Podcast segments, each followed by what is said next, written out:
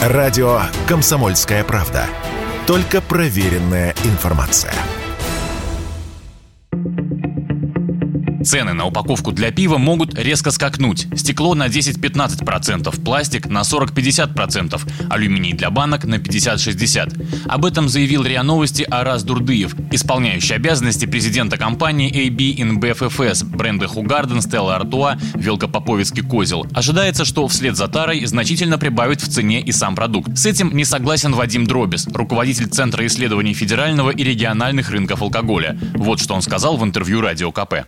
Я думаю, что такого, конечно, не будет подорожания. Подорожание упаковки возможно вот на эти проценты, о которых говорит господин э, президент. Но упаковка не является основной составляющей части цены продукта.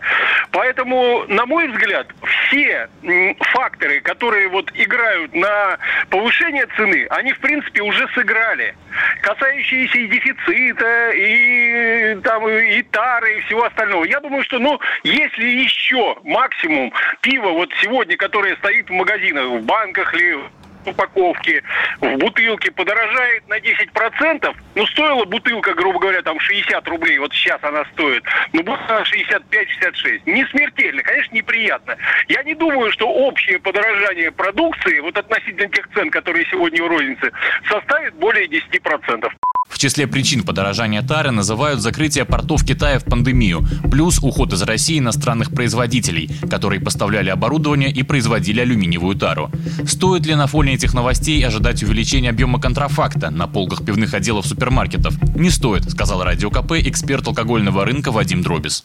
Ведь на самом деле у нас сегодня в легальном бизнесе, ну и если вот убрать пиво, все, кроме пива, у нас сегодня маркируется специальными марками и продается в легальной рознице. Там нет ни одной бутылки нелегальной контрафактной продукции. Пиво сегодня проходит эксперимент по маркировке.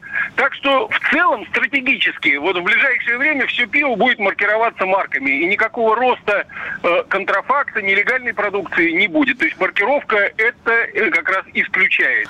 Кстати, Россия, оказывается, страна пивная. По данным Центра исследований федерального и региональных рынков алкоголя, на пиво приходится 80% всего потребления алкоголя в стране. Василий Кондрашов, Радио КП.